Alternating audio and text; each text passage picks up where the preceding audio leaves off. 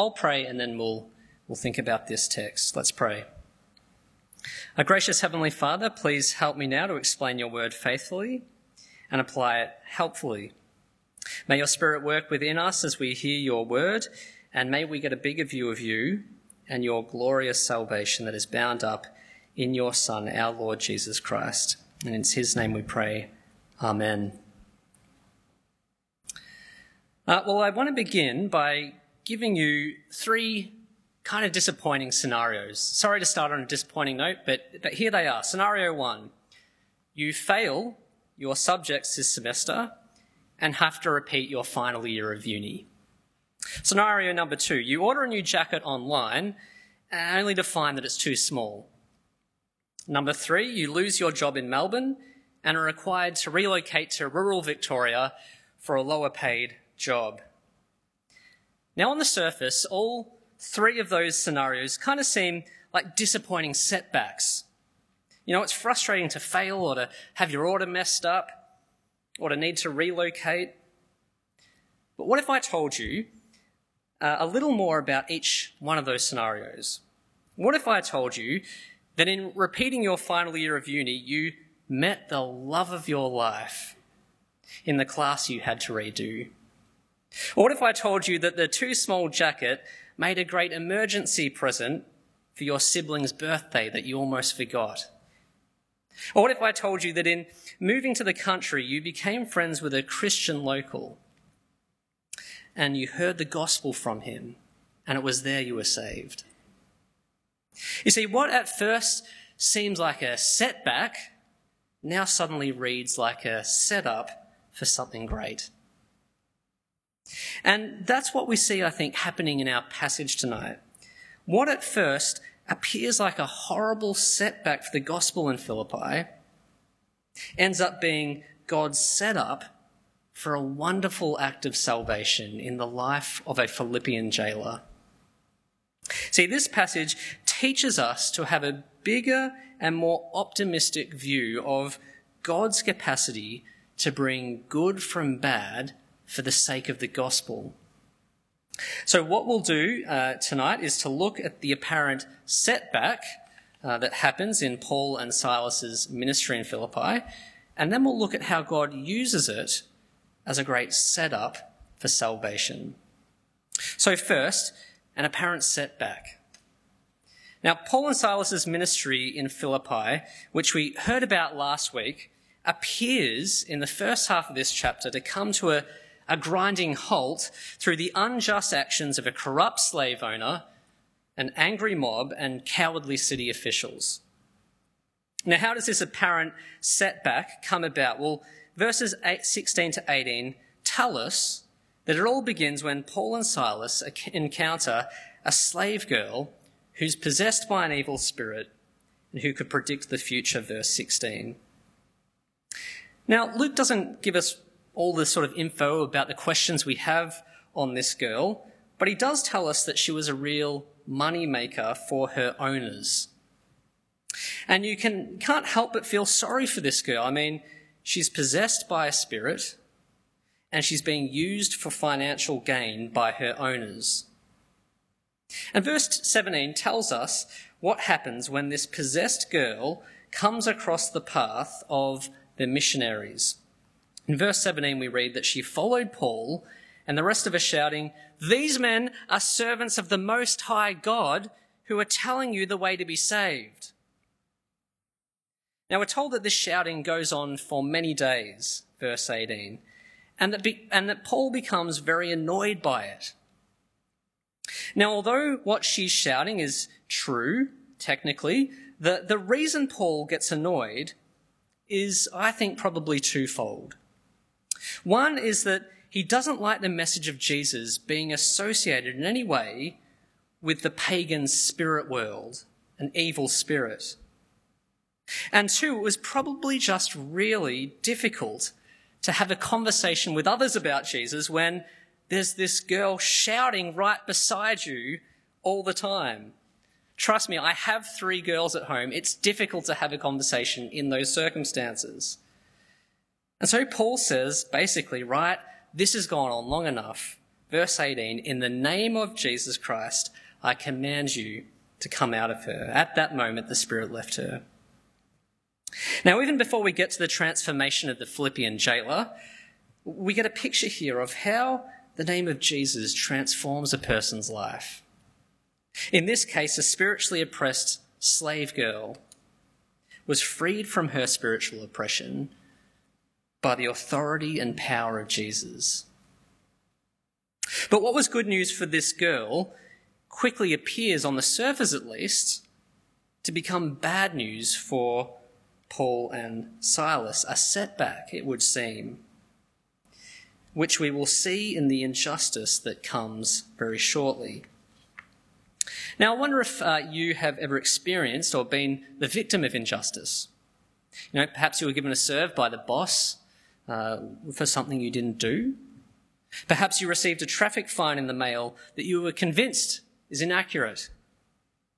Now, it's bad enough to feel the injustice of a traffic fine, but, but think about the levels of injustice that some of our Christian brothers and sisters uh, experience in other parts of the world. Uh, last month, I read of a grave injustice in uh, an article on the Barnabas Fund website. Uh, as I've mentioned in the past, the Barnabas Fund is an organisation that advocates for the persecuted church.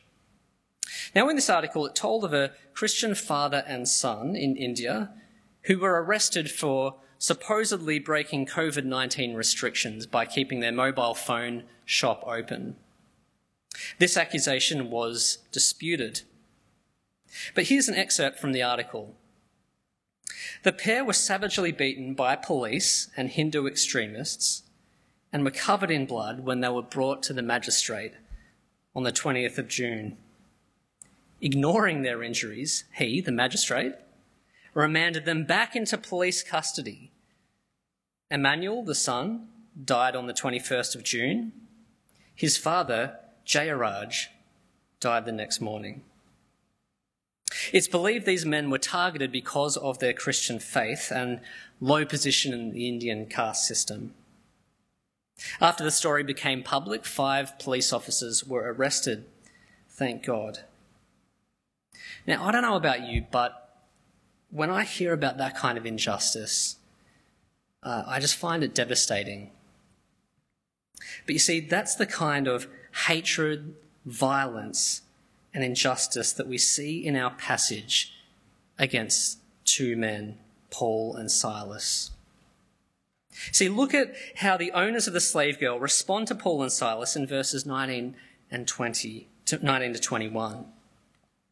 When her owners realized that their hope of making money was gone, they seized Paul and Silas, dragged them into the marketplace to face the authorities. They brought them before the magistrates and said, These men are Jews. Notice how they sort of tap into the prejudice against Jews. And they're throwing our city into an uproar by advocating customs, customs unlawful for us Romans to accept or practice. Now, now, wouldn't it be nice, right, if the next thing we read in the Bible passage were these words? Or when the matter was brought before the magistrates, they investigated the facts. They found that Paul and Silas had committed no wrongdoing and ordered an AVO to be put out against the slave girl's owners because he was clearly dangerous. But that's not what we read, is it? Instead, we read of the magistrate's cowardice and complicity with an angry mob. I mean, look at it there in verse 22.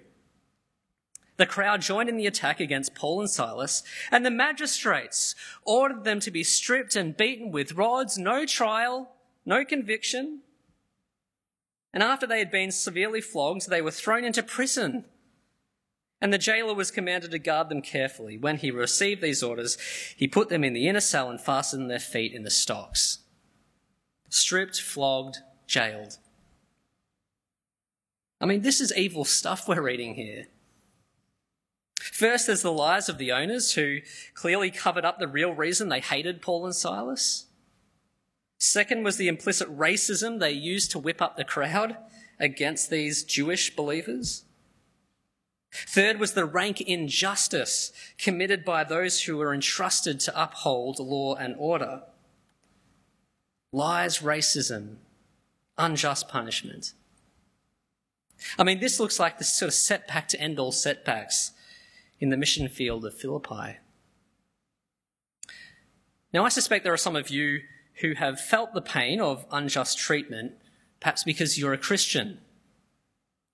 Maybe you've experienced workplace bullying or discrimination because of your faith. Or maybe you simply just get dismayed when you read of stories like the one I told you of unjust treatment against your overseas brothers and sisters. Well, before I move on, I just want to note two helpful ways that the example of Paul and Silas give us to respond to unjust persecution treatment. First, Paul and Silas respond to their unjust treatment by praying to God, not plotting revenge in prison. You see it there in verse 25. What are they doing? About midnight, Paul and Silas were praying. And not just praying, singing hymns to God. they took all the injustice of that day and brought it before God in prayer. In fact, joyfully singing to Him because they know He cares, He listens, and He acts. No wonder the other prisoners were listening to them. This is not a usual occurrence in a jail. Now, when we've been mistreated, sinned against, persecuted, often the first thing we want is revenge. We want our attackers to feel what we have felt.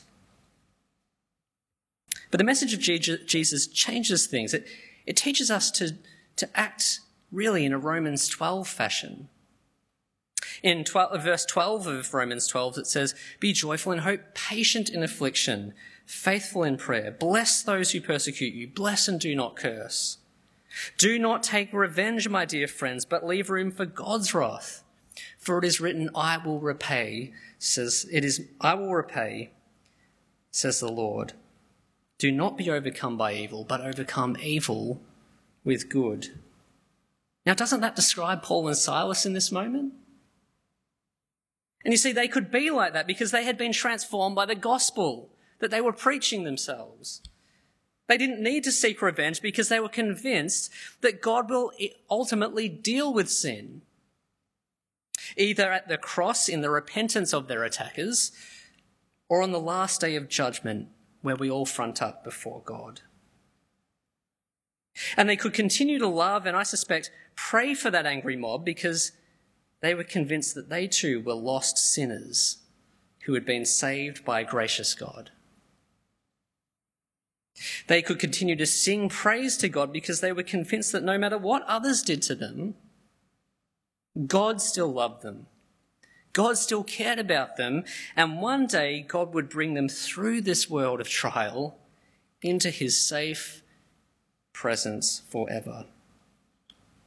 Pray, don't plot. But the second thing I think we learn is to speak up, not to shut up. You see, turning the other cheek doesn't mean that Christians ignore rank uh, acts of injustice done against us.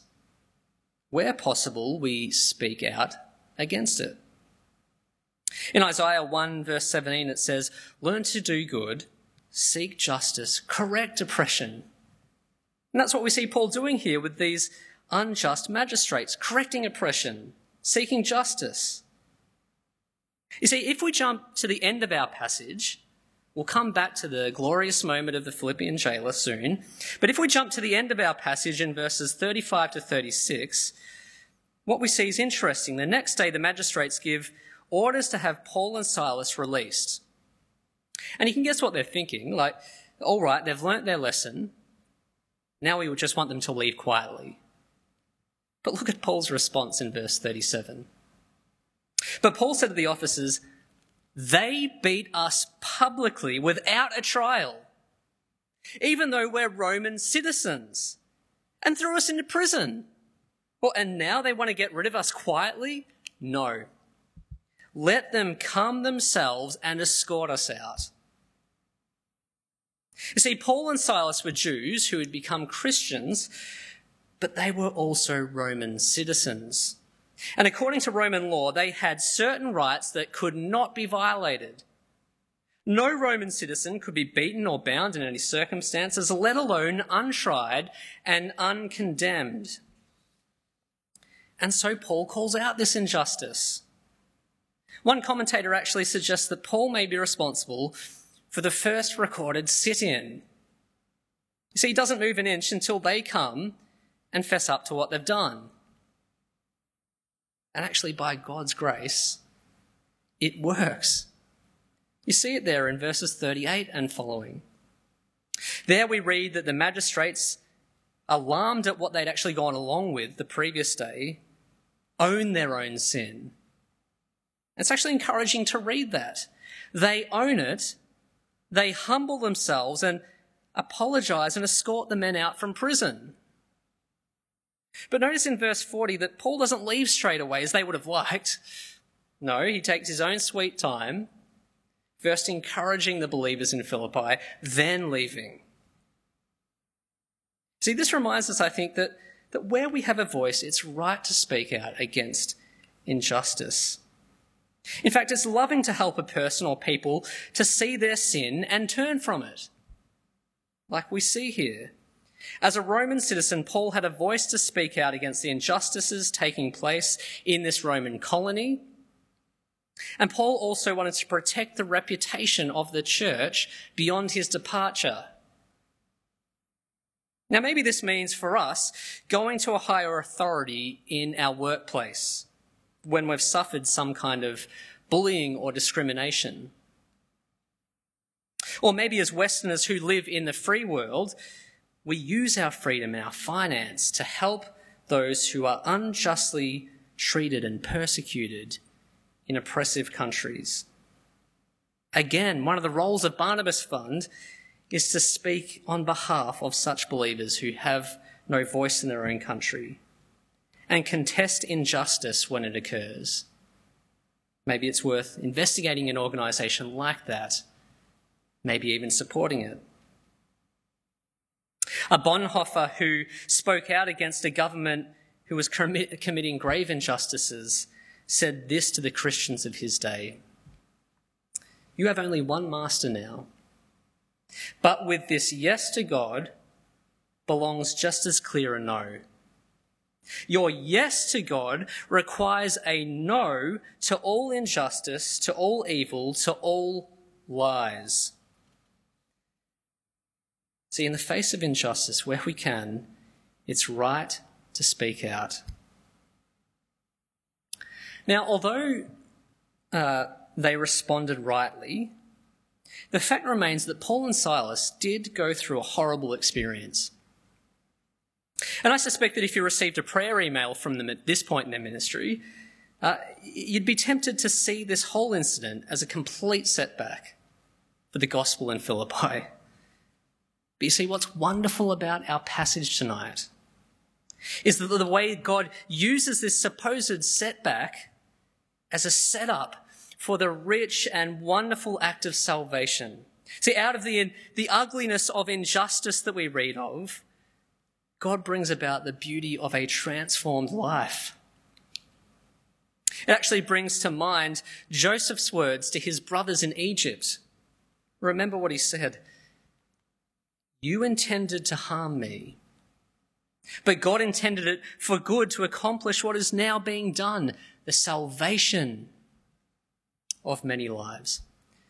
See, the slave owner and magistrates had intended to harm Paul and Silas, but God intended it for good, to accomplish what is now about to be done the saving of a Philippian jailer. So let's now think about the second point God's great setup. Now, maybe you're listening tonight and you're not yet a Christian. Well, I'd encourage you to look at the way Jesus saves and changes this man in what we're about to read, because the new life that this guy finds through faith in Jesus can be yours too if you likewise trust in and follow him. And if you're already a Christian, well, I pray that you might be reminded from this jailer's testimony how good it is to know God has brought salvation into your life and how capable he is to use even the biggest setbacks as setups for salvation among people you know. Now, there are three ways that I, I think this jailer is transformed by the salvation that he finds in Jesus. Uh, his hope is transformed, his love is transformed, and his joy is transformed. Uh, let's take them one at a time. So, first, a transformed hope. Now, hope, I think, is one of uh, the big things that many are searching for in this moment of pandemic. You know, people are longing for a ray of hope to shine through the isolation, the economic uncertainty. I read a report a couple of days ago that said Victoria's mental health groups had been swamped with a 20% jump in pleas for help since Melbourne went into uh, stage three and then four restrictions. There's a lot of people struggling out there. They are longing for the hope of better days ahead. Well, through an act of God that shook the foundations of the prison, this jailer, jailer finds himself in a moment of crisis, a moment of complete hopelessness, basically. So read with me from verse 25. About midnight, Paul and Silas were praying uh, and singing hymns to God, and the other prisoners was listening to them. Suddenly, there was such a violent earthquake that the foundations of the prison were shaken. All, uh, all, at once, all the prison doors flew open and everyone's chains came loose. The jailer woke up, and when he saw the prison doors open, he drew his sword and was about to kill himself because he thought that the prisoners had escaped. See, when this jailer sees the open prison doors, hopelessness floods his life. All he can feel in this moment is shame and is the shame and impending punishment coming to him for losing prisoners on his watch. In his mind, his life is basically over at this point. He's thinking, what's the point of going on? You know, maybe you've been in a similar place to that. Why bother living anymore? It is just so hard. I don't see any light. But look at how God brings that ray of hope to this guy in this moment.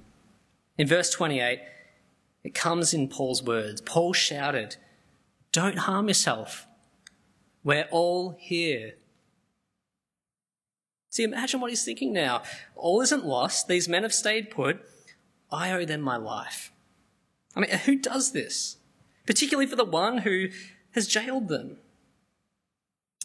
Now, perhaps the jailer at this point ha- was thinking back to the reports he had heard of the slave girl who had called these men servants of the Most High God, telling you the way to be saved. What's clear, I think, in this moment is that salvation is on his mind. He knows this is no ordinary moment. He's got to be thinking, that Most High God obviously wants my attention. And if it's salvation he's offering, I'm all in, tell me what to do. See, look at his reaction in verse 29. The jailer called for lights and rushed in and fell trembling before Paul and Silas. He then brought them out and asked, Sirs, what must I do to be saved? See, I wonder if you've ever asked that question before. You know, I like the idea of being saved by God, having that eternal life I've heard you speak of. What have I got to do to get it? What do I have to do to have my sins forgiven, be made right with God? Do I have to give to charity? Do I just become a better person? Look at the answer Paul gives. They replied, verse 31 Believe in the Lord Jesus, and you'll be saved, you and your whole household. Then they spoke the word of the Lord to him and to all the others in the house. You see, to believe in Jesus is to accept what the apostles of the Bible says about him. That he's the Son of God and Saviour of our world, that he came to die for your sin and rebellion against God at the cross. and that he rose again as Lord of all and gives life to all who trust and follow him. See, that was the word the jailer heard in this moment. That's the word he believed, and that's the word he was saved by. That's the word that you can be saved by. See, just moments earlier, this man had been on the brink of death. His sword was drawn. Now he came to know the hope of life through believing in Jesus. And it's interesting, isn't it? Though Paul and Silas are the ones whose shackles fell off, the jailer is the one who actually goes home truly free that night. Through believing in Jesus, he was freed from the dominion of darkness that his pagan world had kept him in. He was freed from the penalty of sin. He was freed from the fear of condemnation and death. Now he had the hope of new and eternal life with the living God forever. Isn't that wonderful? He and his whole household. Uh, my sister sent me through this picture on our family WhatsApp. You might be able to see it there. Um, it's a sign that was hung on the door of her local coffee shop this week to try and encourage customers. Uh, it reads, Not everything is cancelled. Sun's not cancelled. Spring is not cancelled. Reading, kindness, coffee, etc. is not cancelled. And at the bottom, in big capital letters, hope is not cancelled. Now, when I saw this, I, I kind of thought, I, I wonder if they really know how true that is. You see, I think our world understands hope in a kind of fuzzy way. I think that to the world, hope means that there's always the possibility that things might improve. But you see, the hope that Jesus offers isn't a possibility, but a certainty. Christian hope says, Because my Saviour died for me and rose again, I have the certain hope, the certain fact that He is with me in this moment, that He will help me persevere, and that one day He will raise me up in glory to be with God forever. See, Paul speaks of that hope actually in his future letter to the Philippian church. In Philippians 3, verse 20, uh, Paul writes this to them But our citizenship's in heaven and we eagerly await a Saviour from there, the Lord Jesus Christ, who by the power that enables him to bring everything under his control will transform our lowly bodies so that they'll be like his glorious body. See, that's the hope the jailer came to know in this moment. And that's the kind of hope that followers of Jesus can say is not cancelled.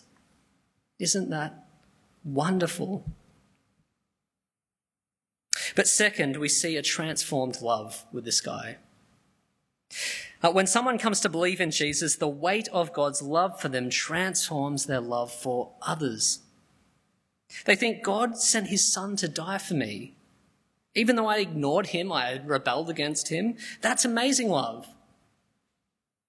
As, the, as John says in his first epistle, we love because he first loved us. And this is what happens to the jailer. He's transformed by the message of Jesus. I mean, this was a man used to dealing out punishment to crooks, but here he is in verse 33 now washing the wounds of two of his prisoners and inviting them into his house.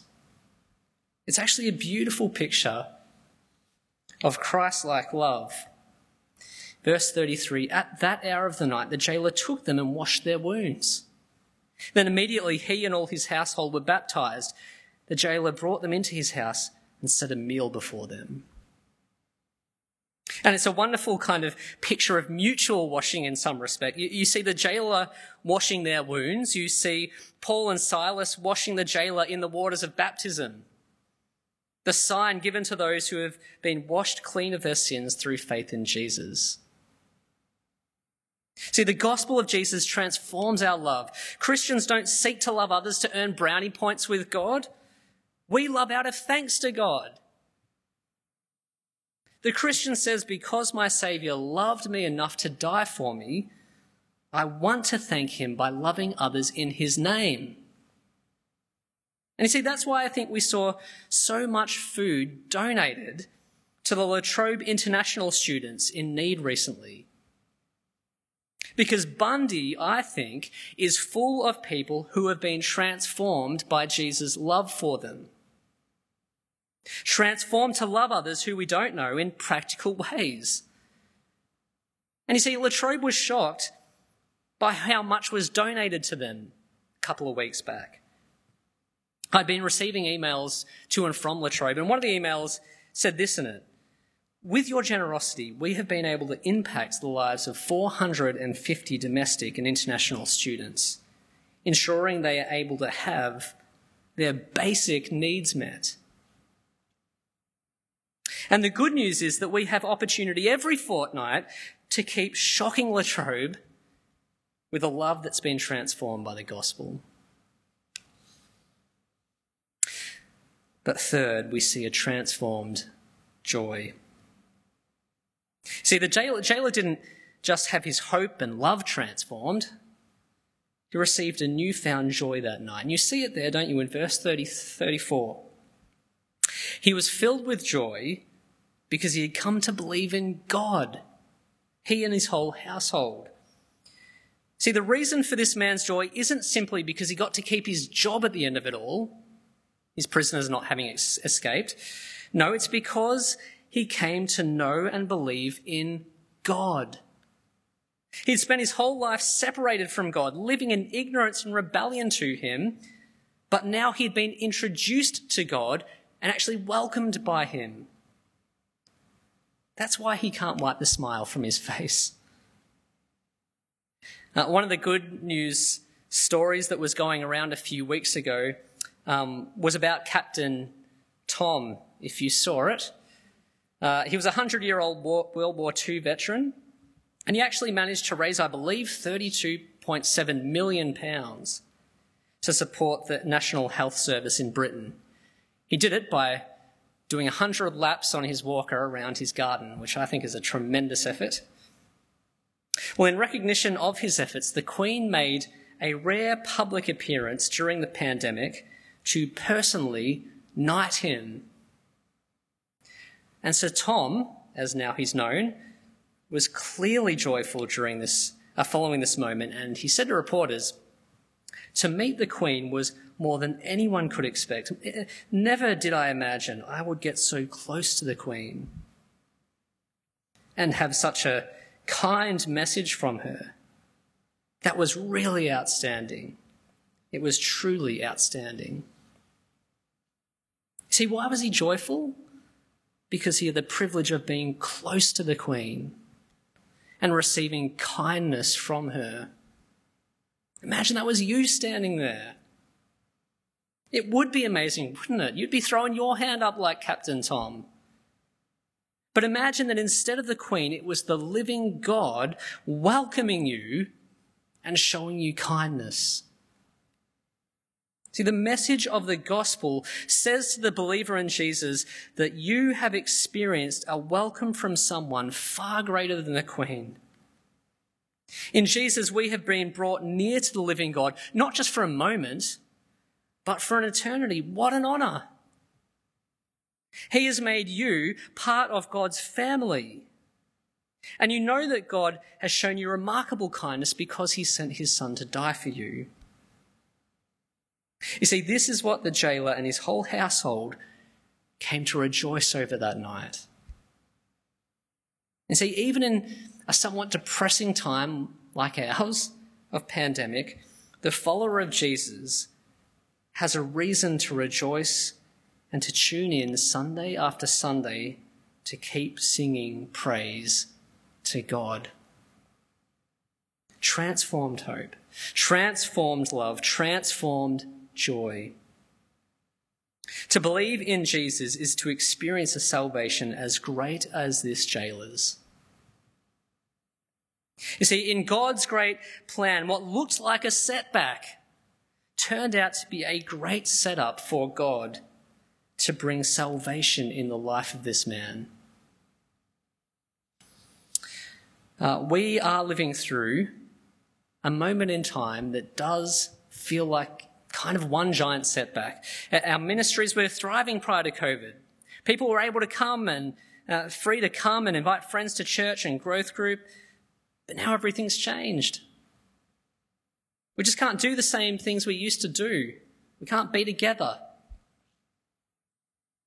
But this passage has, has taught us to have a bigger and much more optimistic view of God. Of God who can take an apparent setback and make it a setup for salvation. And I think I've had a glimpse of that with the amount of interest that we've had in Christianity Explored in this time. But I think I've also seen it as I've interacted more in our community. I'll just close with this story. Um, I walked down to get a coffee from our local coffee shop a few days ago, and when I came into the cafe, uh, the coffee lady said to me, I feel like you bring a kind of calming and peaceful presence into this place every time you come in. I don't know what she was seeing, and I didn't really know how to respond. All I just said was, Oh, that's nice. And then she said, I, I think I know why, though. It's your three beautiful daughters. They give you peace. And at that moment, I thought, no, I need to say something here. See, this moment of COVID might feel like a giant setback in my ministry, but right here, right now, God seems to have turned this setback into a gospel setup. And I don't want to waste that. So I said to her, actually, it's not really my kids who give me a sense of peace in this time. In fact, sometimes they can do quite the opposite. See, the real reason I do actually have a peace in my life at this time is because my hope is bound up in Jesus Christ. See, I know He's in control right now, and I know that I'm safe with Him. And she nodded and said, Actually, that sounds like a good way to look at things. And to me, that was just the beginning of what I hope to be an ongoing conversation with my local coffee shop lady. An ongoing conversation that I pray God might use to bring salvation in this moment. See, as we go into this week, let's pray that we would actually take heart in the salvation we have come to know. And let's be thankful that God does turn apparent setbacks that can be very discouraging into setups for salvation. Let's pray.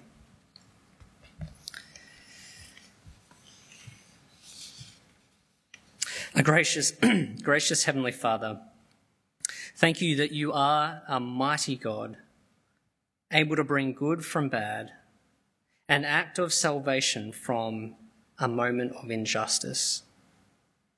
Thank you that we who trust in Jesus know this salvation. And in knowing this salvation, may you continue to transform and grow our hope in Jesus, our love for his people, and our joy in knowing you. Amen.